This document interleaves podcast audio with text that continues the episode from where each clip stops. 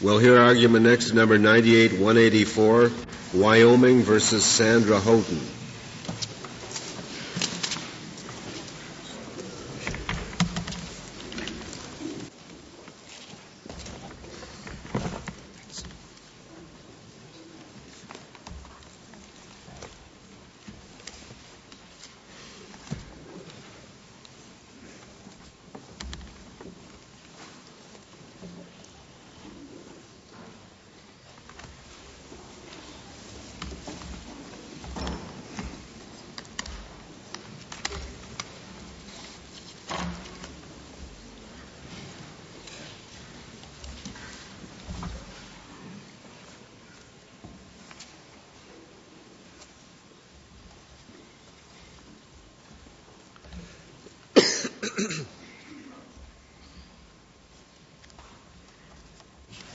Uh, Mr. Rehurek, am I pronouncing your name correctly? Rehurek, Your Honor. Rehurek, very well. Would you proceed?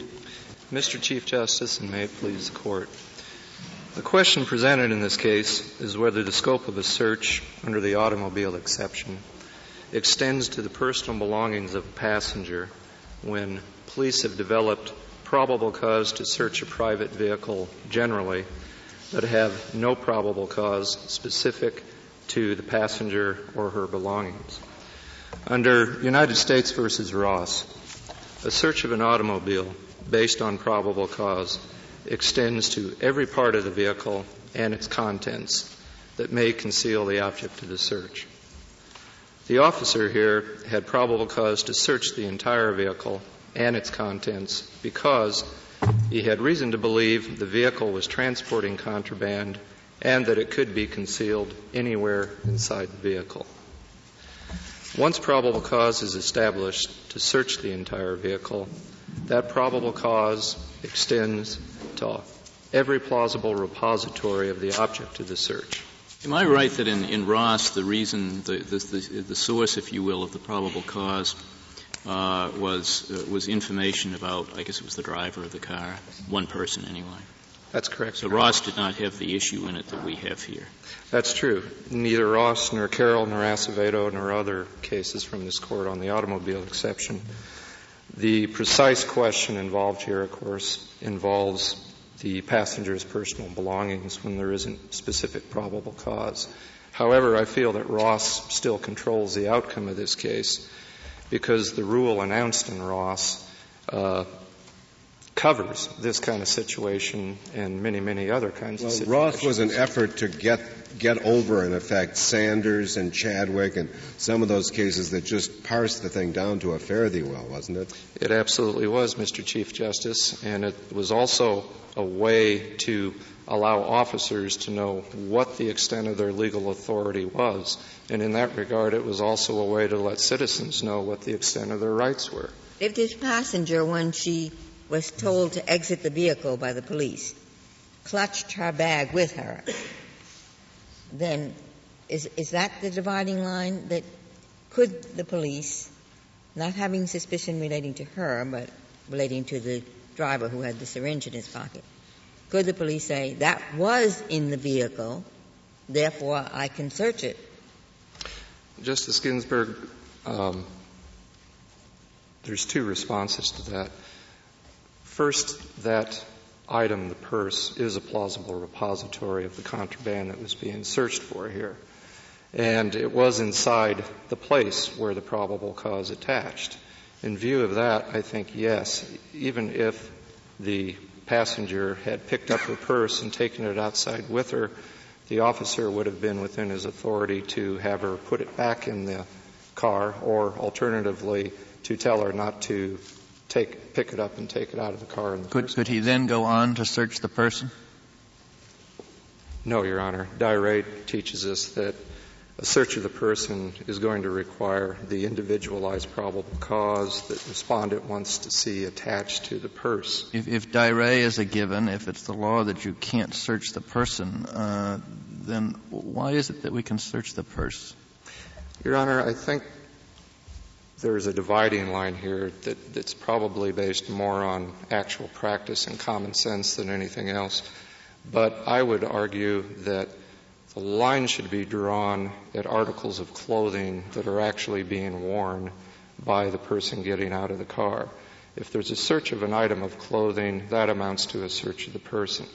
However, any other object that might be inside the car when probable cause is established, picked up and taken out of the car, even if it's an item of clothing, ought to be subject to search by the officer because, again, it's at the place when probable cause is established and it's a plausible repository. Well, do you take the position that um, probable cause extends to every container in the car?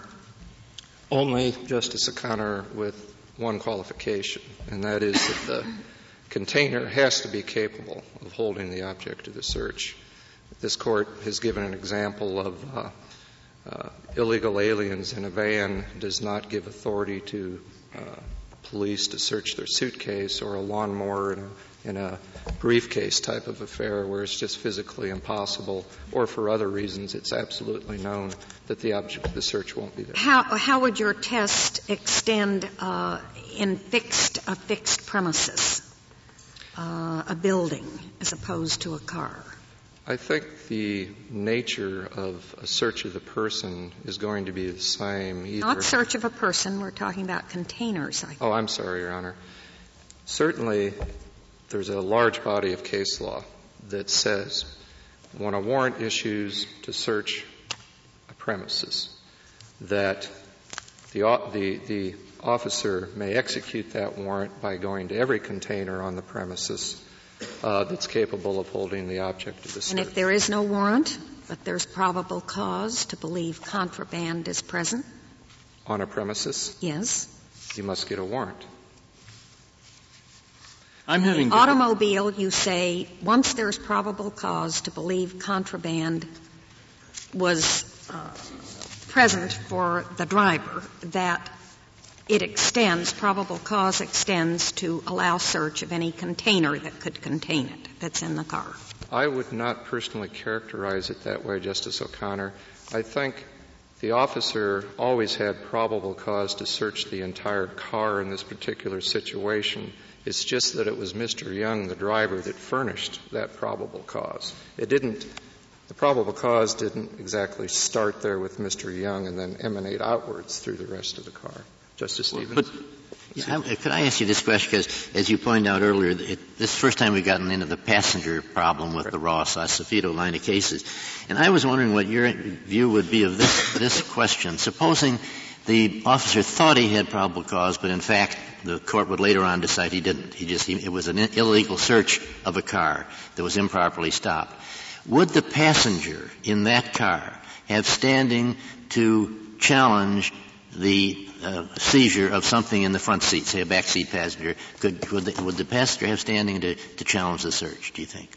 Well, that's a Rakas sort of situation by and large, but if that passenger was not the owner of that property. He's not, just a Okay.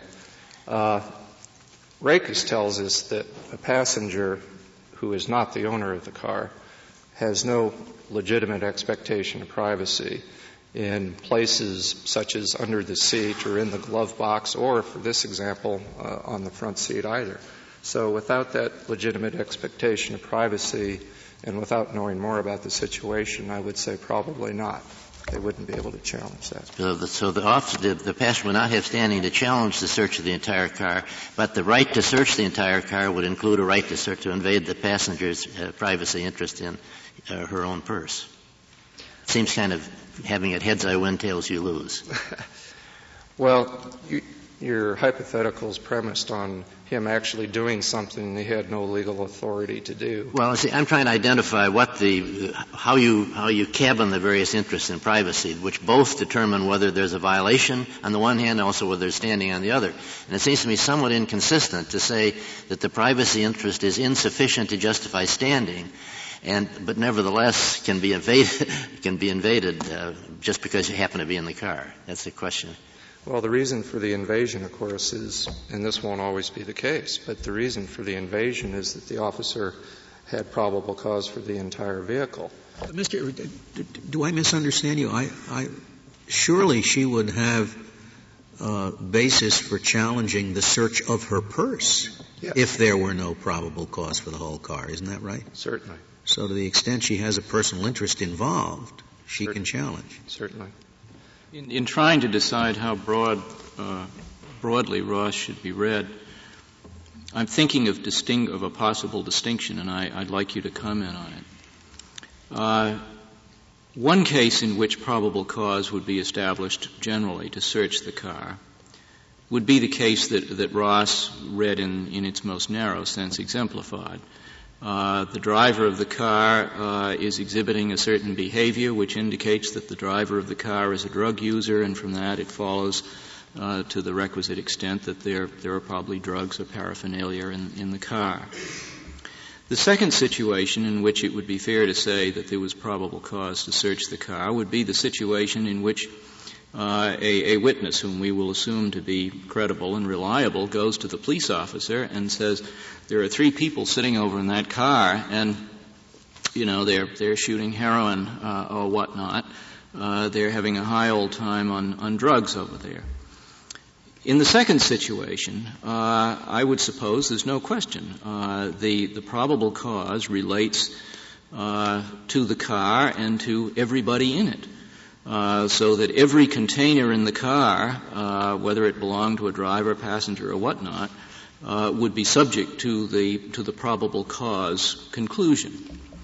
In the first instance, however, uh, in which it is only the behavior of the driver and the driver alone which furnishes what we speak of as probable cause to search the car. Um, that, in fact, is, is, is not so. Why shouldn't we, in effect, read Ross uh, as, as consistent with that distinction and say that uh, in a case in which probable cause relates to the car and everybody in it, every container, uh, in effect, is, is, is open to search? But when probable cause depends upon the activity of only one person in the car, then although you can generally search the car, you cannot uh, search containers uh, which reasonably appear to belong to somebody else. Why shouldn't we draw that line? Because, um, Justice Souter, you need to take the perspective of the officer involved, first of all. He has established probable cause that contraband is to be found on the premises uh, whether it's a car, residence, or whatever. He's established probable cause to believe there's, there's contraband on that premises. What he doesn't know is that is, is where it is. It can be in more than one place. Just the fact that there's several people in a car and only one is actually observed using drugs doesn't mean that the others aren't involved. Well, that's right. But if that reasoning is going to be carried, I suppose, to its conclusion, then the officer ought to be able to search the persons of the passengers, uh, which Di Re tells us he may not do. But I think the Fourth Amendment draws a distinct line at search of the person, and Di Re. Why? I mean, the standard is probable cause, whether you're searching a person or searching a, a, a box. The standard isn't just probable cause for the search of a person, it's probable cause particularized to that person. Now here, Mr. Young, the driver. Well, are you saying that there need be no particularity requirement when you're searching something other than a person? Yes. Uh, what what's I'm your, saying. What's your authority for that? Well, I think Ross says that. Well, but uh, Ross, Ross was not. Yeah, but the question is, should should Ross be read uh, to cover my second situation when, in fact, the facts in Ross uh, uh, go no further than the first situation. It's true, the facts go no further than that, Justice Souter, but the rule announced in Ross. Oh, broad language, no question. The, the, but the question, I mean, as I understand it, the question in this case is, is the language to be read as broadly as it was stated? It was, is it to be read broadly enough to cover the second situation? Uh, and if, if your answer is that was the language and I'm going to go on the answer, uh, then I think we still have a question of, of principle to, to, wrestle with, and that is whether we really ought to read the language, whether we ought to accept the language as being as, as broad as it was. Your Honor, it's not just the fact that the officer knows a particular individual in that car has drugs. It's, it's that fact coupled with the fact that contraband could be concealed anywhere inside. That, that's very true, but exactly. It, it could be concealed in the pocket just as well as the purse, and if we accept that reasoning, I don't know how Di Re is going to stand, except where we say, stare decisis, we won't look back. But as a matter of principle, I don't see how Di Re can stand. Well, of course, Di Re really isn't involved in this case, but. Well, it will be if we accept your reasoning, I think. Uh, well, because there will be an implication, I think, that, that would, would tend to undercut it. Well, I'm not trying to say that the search of the person can occur without individualized probable cause. But I am saying that when a container is located in a place where there is generalized probable cause to search, then that container is subject to search, unlike a person. One of the problems with the line you draw is, is that this particular item, a, a lady's purse, contains things that many gentlemen carry in their in their pockets. So that's why I raised the if the if the lady's purse, why not the gentleman's pocket? Is there is that a rational line to draw? Ter- if what you're saying is the key is where might one find contraband? I recognize that situation, Justice Ginsburg. Um, it seems to me the ultimate criteria, though, under any hypothetical or any scenario, is going to have to be whether or not a search of the person occurred. Are you sure that a search of a purse is not a search of a person? Suppose a woman's walking down the street. Uh, is there a difference between the officer grabbing her purse? He needs less uh, less probable cause to just grab her purse and look at it than he does to uh, uh to conduct a search of her pockets or a frisk search. I think the search of a purse that's being held by somebody uh, is not the equivalent of a search of the person the way the search of the, perhaps the women's coat that is being worn at that time would be. The purse can be picked up and put down, it can be left, it can be carried with. Uh, it's not an article of clothing being worn. I would draw the line, uh, Justice Scalia, at, at, that point regarding the purse. And again, of course, the officer, officer can't just approach and decide to search the purse because it's not a search of the person and he can get away with it. He'll need probable cause for that too. Well, what are the alternatives for the officer in a situation like this? Could he order everyone out of the car and, by the way, leave your purse or any other article in the car? Don't take it with you. Is that I believe he could. Authorized. Just, I believe he could, law Justice. Enforcement officers. I believe he could, Justice O'Connor. And then what would he have to do if we were not to adopt your view here and he wanted to search the purse? Uh, and there was no particularized suspicion with regard to this woman's purse. Get a search warrant? Well, the search warrant apparently wouldn't cover it either because under Ross, the scope of the automobile search is going to be the same as the scope of a search pursuant to a warrant, and neither one would cover if respondent's rule uh, was adopted. However, in my view, it certainly would have been covered by a warrant had a warrant issued, but not because the officer had particularized probable cause to the purse, but because the purse was located in a place where the officer did have probable cause to search and that there was uh, a likelihood that the contraband could have been found anywhere. I presume then the same reasoning would extend to a wallet in a man's pocket. And if uh, if the officer is entitled to to make the order in, in that that you say he is in response to Justice O'Connor, I suppose the officer could say, uh, "Everybody out of the car, leave your purses and wallets on the seat." Your Honor, I would draw this rather thin, but I think distinct line at that point and say pulling an item out of your pocket is going to be the functional equivalent of a search of the person. If she had the purse in her pocket, it'd be a different question, right? I believe it would. But not if she was just holding the handle of the purse. That's correct. It's a very thin line. It is a little thin. if I may, I'd like to reserve the balance of my time for rebuttal. Very well, Mr. Rehurek. Uh, Ms. McDowell, we'll hear from you.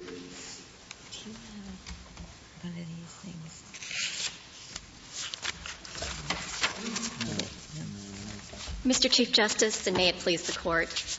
In United States v. Ross, the Court articulated a clear, logical, and easily applied rule that probable cause to search a car gives the police the authority to search any container in the car that might contain the object of the search.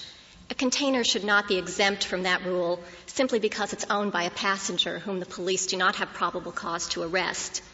In many such cases, like this one, a police officer still could reasonably conclude that the object of the search may be found in the passenger's purse or other container. We're, we're probing why uh, this rule doesn't extend to the search of the passenger in the car. It would seem to me almost easier uh, for the driver to say, here, quick, take the drugs to the passenger than to stop and put, the, put it in the passenger's purse. Well, why can't we search the passenger too? Let's say Di Re is not on the books. Certainly under your, the logic of your position, uh, it would clearly extend to the passenger. Uh, certainly, the logic of our position would tend to extend to a search of the passenger as well. Uh, there might be some is some. Is wrong then? Pardon me? Is Di Re wrong then? Uh, we would conclude that the rationale of Di Re may be incorrect to the extent that it suggests that there's no probable cause to believe that there's uh, contraband on the passenger. However, there would be another rationale to preserve Di Re but to allow the search here, and that would be to recognize that a search of the person is more intrusive for Fourth Amendment purposes than a search merely of someone's belongings. But the standard uh, to justify that search is the same whether we're talking about a search of the person or, or a search of a receptacle. I mean, it's still the probable cause standard. That's correct, but the Fourth Amendment also incorporates the concept of what is a reasonable search. And one might be able to say that what's reasonable in the context of property is not reasonable in the context of a personal search. So probable cause to search the person, you're saying perhaps we would have to say there would be probable required probable cause plus something more. Uh, p- perhaps one could say that there needs to be somewhat more individualized suspicion uh, directed at the person in order to conduct a personal search. As I'm not sure why that is. I'd, I'd, much prefer the police officer search my pockets than my briefcase. Uh, maybe that's just idiosyncratic with me, but I, I, I Perhaps also we have raised the possibility that in many circumstances uh, a driver of the car who is clearly involved in illegal activity would have an opportunity uh, to store contraband in an innocent passenger's purse. It seems somewhat less likely that um, um, a guilty party could reach into the pocket of a purely innocent party and, and totally unawares deposit um, uh, contraband there. It's somewhat easier to conceive of that happening uh, with respect to a purse or other container that's not on the person. What, what is the basic rule? I find it hard to keep all these complicated rules in mind, so I think maybe police may also find it difficult and others. But, but suppose you have really probable cause, not some artificial rule, but you really have probable cause to think that there's a pound of heroin in a car. Let's say the police saw the pound of heroin. They tested it. Somebody put it in a car, and there it was. The car's been moving. There's been no chance. They've been watching it the whole time. There's no chance it could have been disposed of. Now they stop the car. They know it's in the car. It's not on the driver. There is one passenger. Can you search the passenger, including his billfold? Uh, no, we would say that you cannot, you cannot, search the person under Di Re. Whether you can search the passenger's belongings Even if you really have yes. probable cause. Um, pardon me? Even if you really have probable cause to believe that there is a pound of heroin in the passenger's pocket because there's nowhere else it could possibly be and you know it's there. Oh, it's Even under it, those circumstances, you cannot search the passenger. That's the law. I'm sorry, I didn't understand your question. You believe that it's in the passenger's pocket? Look, I'm saying you know for sure there's heroin in the car. You know it for sure. Uh-huh. You know for sure it's not on the driver. There's only one place it could be, the passenger. Can you search the passenger? He have a bulge in his pocket. He has a bulge. right. Yeah, exactly. Right. He has a bulge, and you sniff it. It's there. Yes. Uh, right? In that circumstance, uh, you would have individualized probable cause, presumably. I don't know what this means, individualized. I mean, you have probable cause to believe it's in the car. You can't find it anywhere. There's only one place left, the passenger. Can you search the passenger? Uh, the model code of pre-arraignment procedure uh, adopted by the American Law Institute would suggest that you can. Uh, that code uh, adopts the rule that once you have searched everywhere else in the car and you have reason to spe- suspect that it may be on a passenger, in that hypothetical, you could arrest and search them. Um, the model code recognizes that that position is somewhat inconsistent with Di Re, however. Why is it inconsistent with Di Re? I mean, in, in Justice Breyer's example, at the point the police would conduct the search of the passenger's pocket, all the, all the facts known to them establish the probability, in quite a literal sense, uh, that the heroin is in the passenger's pocket. Why isn't that a simple garden variety example of having probable cause that points directly to a given person uh, and nothing more than that? Well, there, there, certainly is a lot of logic to that position. Um, there are not which is good for starters. I mean, why isn't the why doesn't the logic why doesn't logic win here?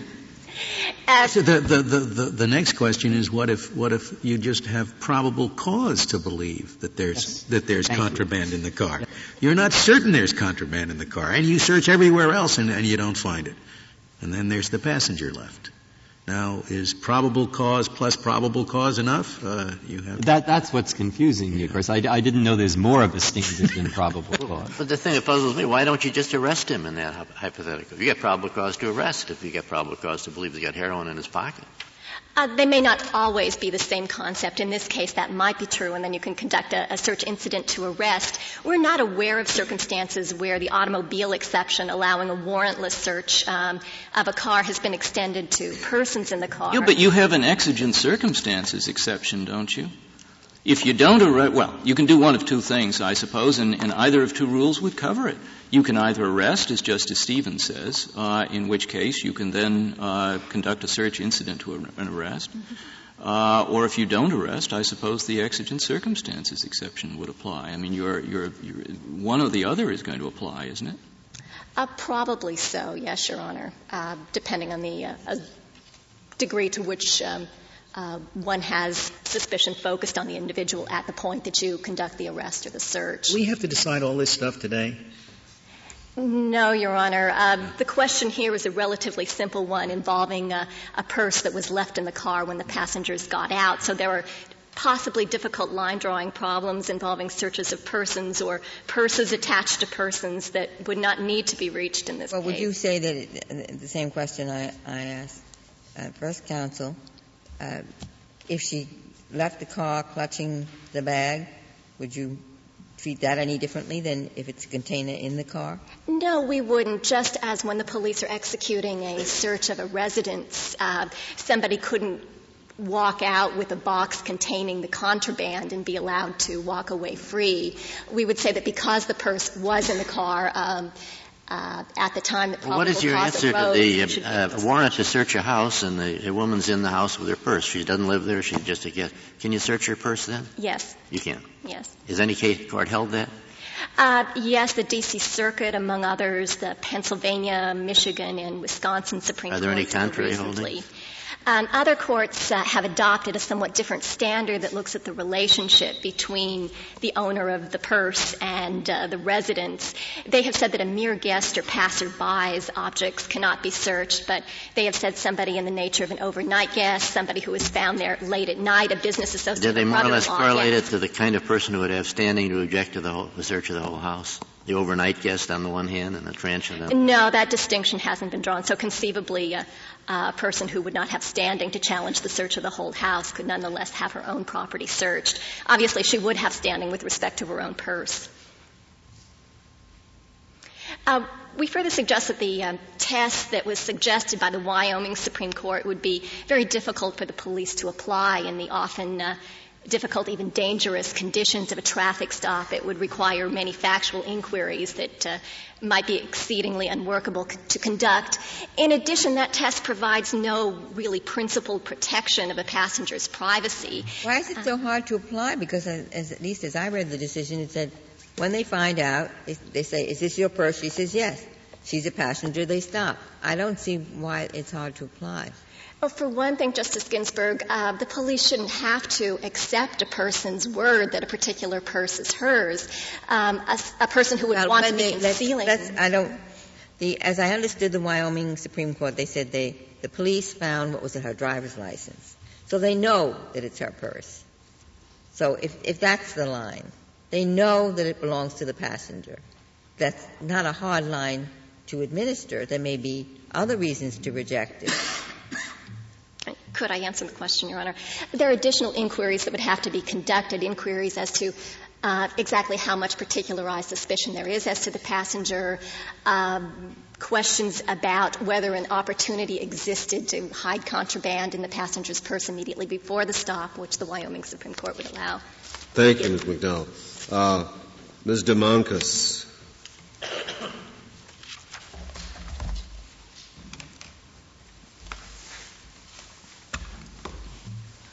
Mr. Chief Justice, may it please the court. Wherever a man may be, he is entitled to know he will be free from unreasonable searches and seizures. That is the language from Katz versus the United States, where this court said the Fourth Amendment protects people, not places. This court has also said that it is the owner of the container who is protected under the Fourth Amendment. The Wyoming Supreme Court recognized these rulings when it adopted the notice test. In the first instance of the notice test, if the officer knows or reasonably knows that the container to be searched does not belong to the person whom they have probable cause to search, they cannot search it. Well, uh, Ms. Domonkos, the uh, Wyoming Supreme Court certainly did not follow the language in Ross here, did it, in our Ross decision?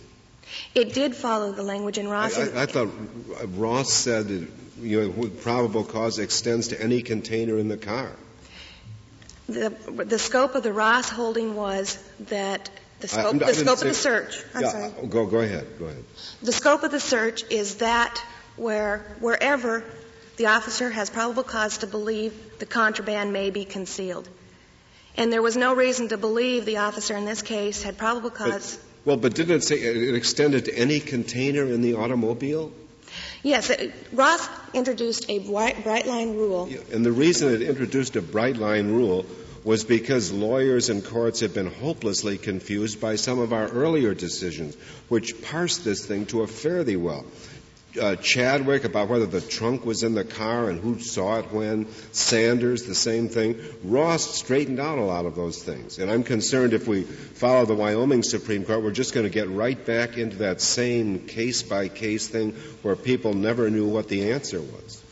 Ross, the bright line rule in Ross was, was that all containers could be searched. The Wyoming Supreme Court notice test still carries the presumption that all containers within a vehicle where there is probable cause to believe contraband may be concealed can be searched unless they know or have reason to know that the container they want to search belongs to someone they do not have probable cause to search. Unless the suspect had immediate access to that object before the search, isn't that another exception? That's another exception. Also, that, that is not as straightforward even as you've just stated it. But it's still in compliance with this court's holdings. In Zurcher versus Stanford Daily, they said that if the cop ha- or the officer has reason to believe that evidence is concealed, they may still search a third party. So once again, it's in compliance with this court's precedent that there has to be some kind of probable cause, some reason to believe that this container contains evidence. In this case, the officer was searching for evidence of Mr. David Young's drug usage. There was no indication that that drug usage evidence was going to be in Sandra Houghton's purse. Would the case have come out differently if the prosecutor hadn't made a point of saying, you know, we kept our eye on that car and we, we know that there was no opportunity to just slip this into her purse, so she's responsible? Yes, it's possible the outcome would have been different. But since we have evidence in this case that says from the officer who testified that the car was under surveillance the entire time and there was no chance for David Young to slip any evidence into Sandra Houghton's purse, there was no reason to believe that his possession crime would be, evidence of this crime would be in her purse. That isn't actually what they said. I thought that the, the, what they said on the facts is that after the officer shined the lights. Nobody slipped anything into the purse. But they'd been driving together for we know how, we don't know how long. I mean, it, that's what I don't understand about this case. Why isn't there probable cause to believe it was in the purse? You have a person with a syringe in his pocket. He says he's a drug user. He's driving along. If you think he has drugs, why wouldn't you think there'd be drugs in the car? And an obvious place to put them would be in a purse. If you're a drug user, you don't have people driving in the car when your syringe is exposed unless you trust them. I mean, why doesn't that at least give probable cause to search the purse? If that makes a difference. This court has already rejected a similar argument in Sibron versus New York, where they said that the mere association with a drug addict, and this was a person or a case where the person was associating with these drug addicts for approximately eight hours throughout a day. And this court said that was not enough to presume that this person was also involved with drugs. The fact that Sandra Houghton was in this vehicle with someone that is possibly a known drug addict cannot rise to that level of probable cause unless the officer sees something. Didn't she give a false name to the officers? Yes, she did. But the officer didn't know this until he did breach. Doesn't, doesn't that suggest that the idea of identifying who's who in a car is, is not going to be all that straightforward? I mean, to say, you know, she says it's her purse. Well, if she, give, if she can give a false name, she can probably make a false statement that it's her purse, too. Yes, she could make a false statement. But in this case, we have an officer who made the determination. He made the determination that he had probable cause to search the vehicle because of probable cause on David Young.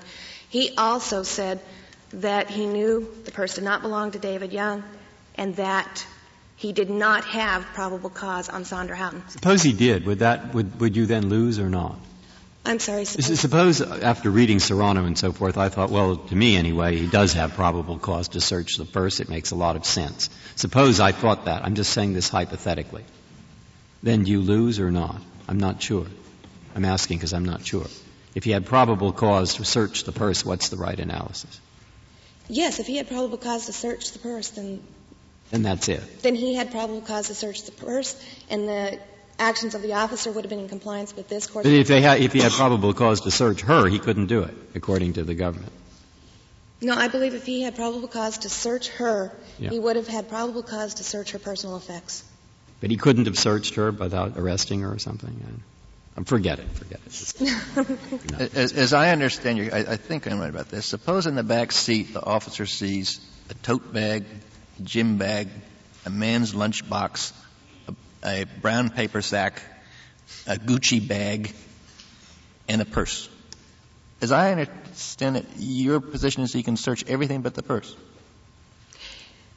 Yes, Your Honor. If the facts are the same as in this case where you have a male driver, two female passengers, and there's no reason to believe that he has secreted something within the purse.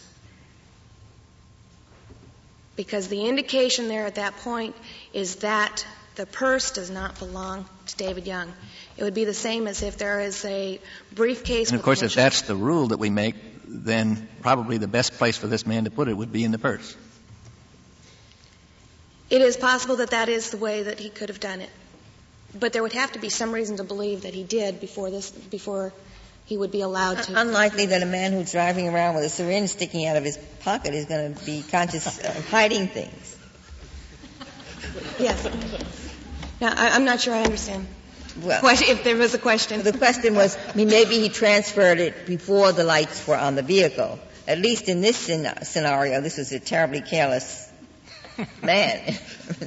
yes. But once again, if he had transferred something before the officer had shined the light or before he started observing, then he would have no reason to believe that the evidence had been secreted within this purse. Suppose I wanted the simplest rule on the ground that this is a borderline case. It is borderline, I think, and it's quite complex. What's the simplest rule? I mean, what they're arguing is that a container is a container, that's the end of it. That's simple. Now, what would you say? The, the rule would be that when there is only one person within a vehicle, if you have probable cause to search the vehicle, you may search all containers within the vehicle. If there is a passenger present and you know the item you want to search belongs to the passenger, then you cannot search unless you have probable cause to search the passenger. That would go for trunks, large cardboard boxes, valises, chicken coops, whatever. The, the passenger says, oh, this all belongs to me. He says, well, this is all mine. It's not the driver's. And then that's it. You can't search it. Yes, because there would be no probable cause, and this court has required. Well, are you saying cause. that the passengers say so is enough? I mean, the, the, the reason this person was identified was that there was an ID card with her name and her picture on it. So, the, as I understood the Wyoming Supreme Court, it's not enough that the passenger says, yeah, that gym bag is mine or whatever. There has to be objective criteria that indicates that it belongs to the passenger. In this case, the officer said he didn't believe it belonged to David Young because he was male and this was a purse, and so it was, would belong to one of the passengers who were female. So the presumption is that a container in the car belongs to the driver unless there is affirmative evidence to show the contrary. That would That's, be your rule. That's correct. And that evidence can come in many ways. Uh, initials on a briefcase. So if you have someone asserting ownership over the briefcase and the initials on the briefcase do not. Well, that, that kind of discriminates in favor of rich people in a way, doesn't it? if you can afford to have initials put on your briefcase, you can avoid search. But if you just have a, something that doesn't have your initials on it, you can't. I'm just saying there is objective criteria to look for, and that could be one of them. Even I have initials on my briefcase, Mr. Chief. and the, but the, uh, the, the, the statement of the passenger that this belongs to me would not be sufficient? In most instances, not. Well, what instances would it be? You say in most instances it wouldn't be. In instances like in this case, where we have the belief of the officer that it did not belong to the driver. He had some criteria that he looked at and he said it did not belong to the driver. Well, if you got a male driver and two female passengers, I suppose you'd think the purse didn't belong to the driver. That's correct. Yeah. And so that, with claiming ownership from Sandra Houghton, is enough to, to say, okay, this item does not belong to the driver, it belongs to the passenger. Now you must have probable cause to search the passenger before, you have to have the probable cause before the search can commence. The, suppose this police officer, instead of just saying, is this your purse? Yeah, well, he said, is this your purse? She says, yes. He says, mind if I search it? That's a familiar scenario. Yes, it is. And, and the answer is often yes. And if there is a yes answer that he can search it, then he has consent to search, and there would be no, no problem with the validity of the search. Well, she left the bag too. I mean, most most people when they have a bag, I think a, a woman who has a bag normally just takes it with her, and she left it in the car. So the officer's thinking, look, uh, here, he has a syringe hanging out. He says he's a drug user. She's been driving with him I don't know how long. There's a bag right in the back seat, and she leaves it in the car. Now, does that amount to probable cause to search the bag? No, Your Honor. And the reason for that is because there's no indication that this was a voluntary leave, leaving the bag in the car. We also don't want to encourage them to be grabbing for these kind of um, items while they're getting out of the car because then that's going to pose a, a safety problem for the officer. And, and so it is probably, like I said, and the record does not disclose that this was an actual voluntary leaving of the, the bag within there. She was ordered out of the car. The state's argument and what they are asking this court to do is to carve out an exception to the probable cause requirement that this court has held is always necessary before a search can happen, whether it be under the automobile exception, where all that has been re, uh, all that has changed with the automobile exception well, is. I had thought it was a fairly straightforward application of Ross, but you don't agree with.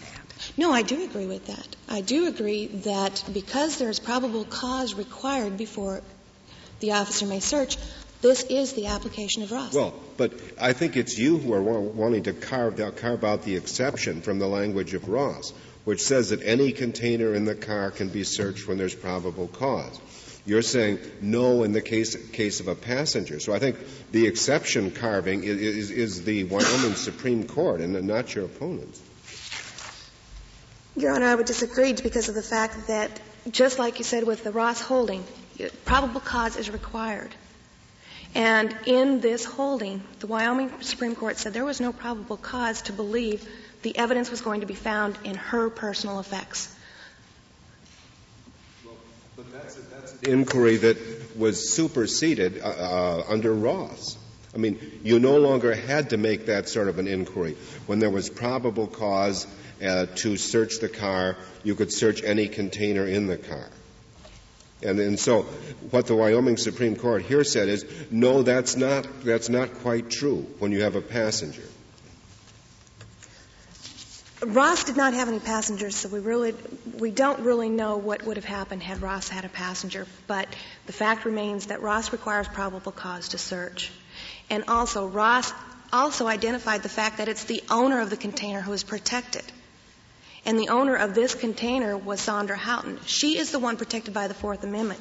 And that protection is that unless there is probable cause, the search is unreasonable. Well, the, one of the problems with the Ross opinion is it also said the search of the car should be coextensive with the um, search that would be authorized if you had a warrant with probable cause.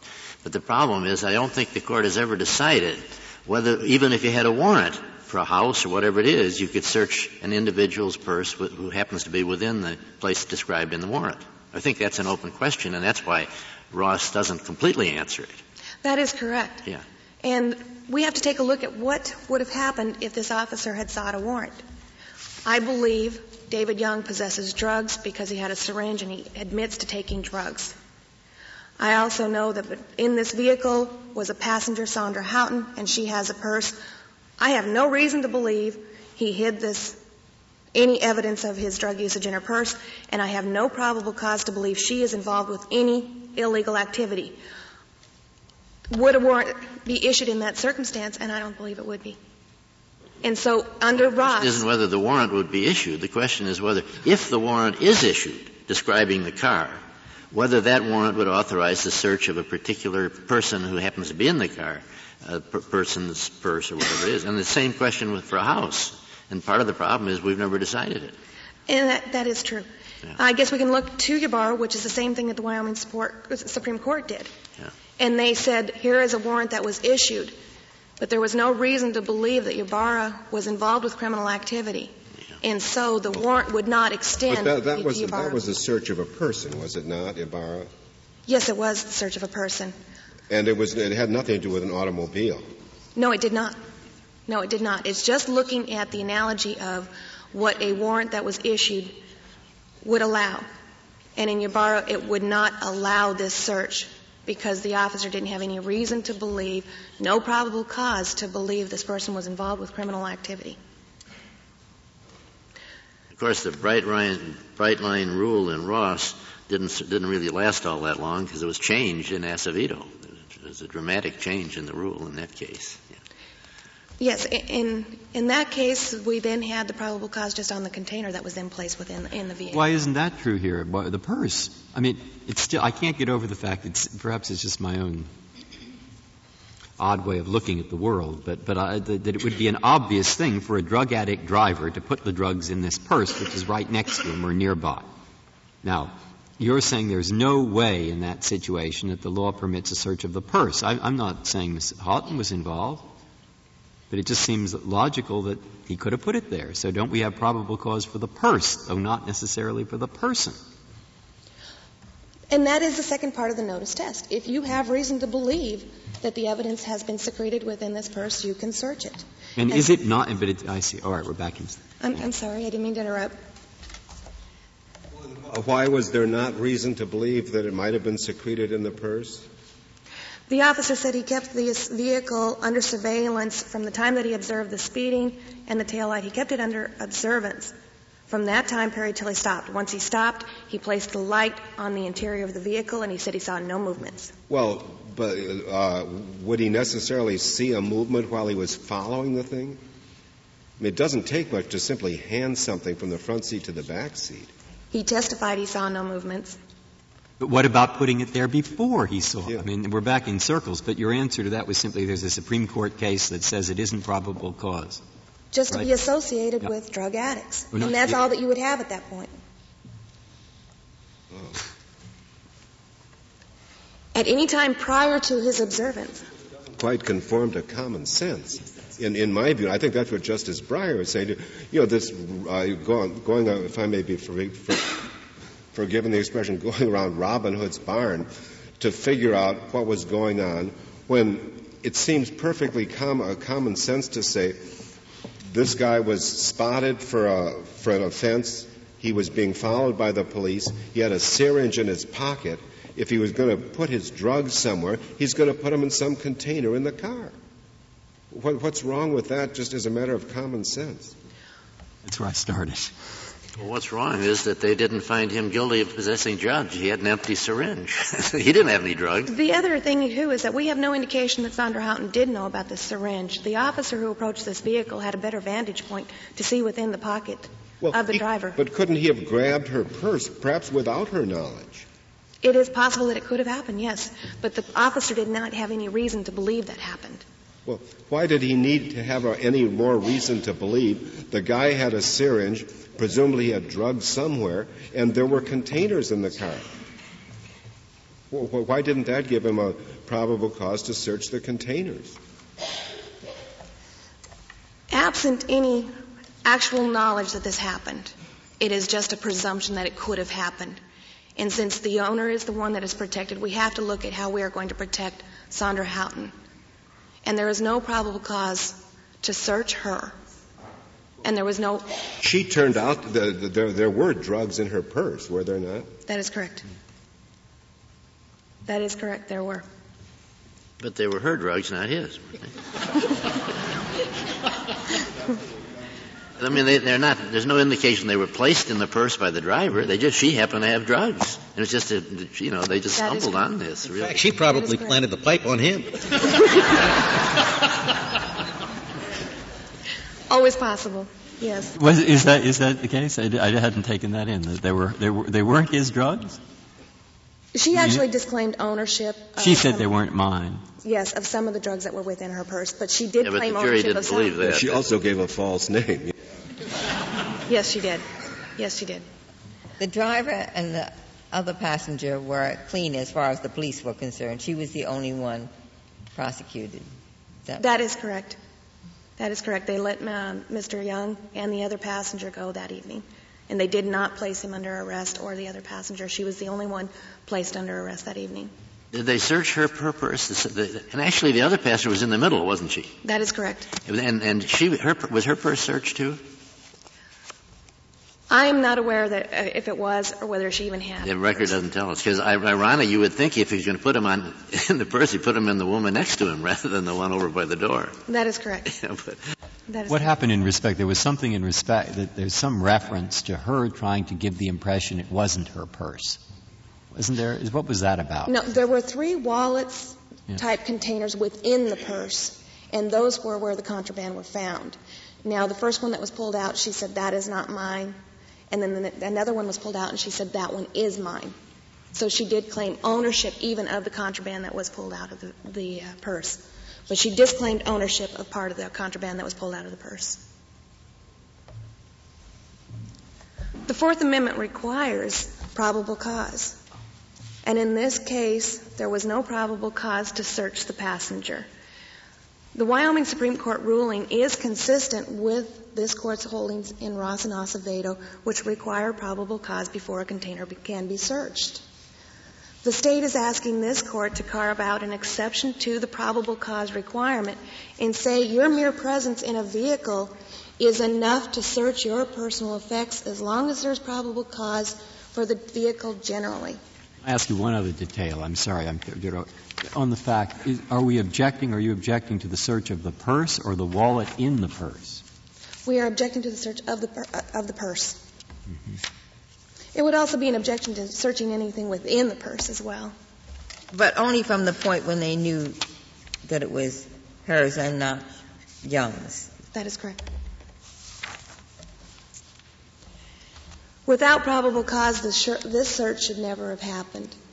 And we are asking this court to affirm the ruling of the Wyoming Supreme Court when they adopted the notice test that required probable cause before a passenger could be searched, or in the alternative, if they have reason to believe that a container is still concealing the contraband, that they can um, search it. Both of these ideologies are consistent with this court's rulings.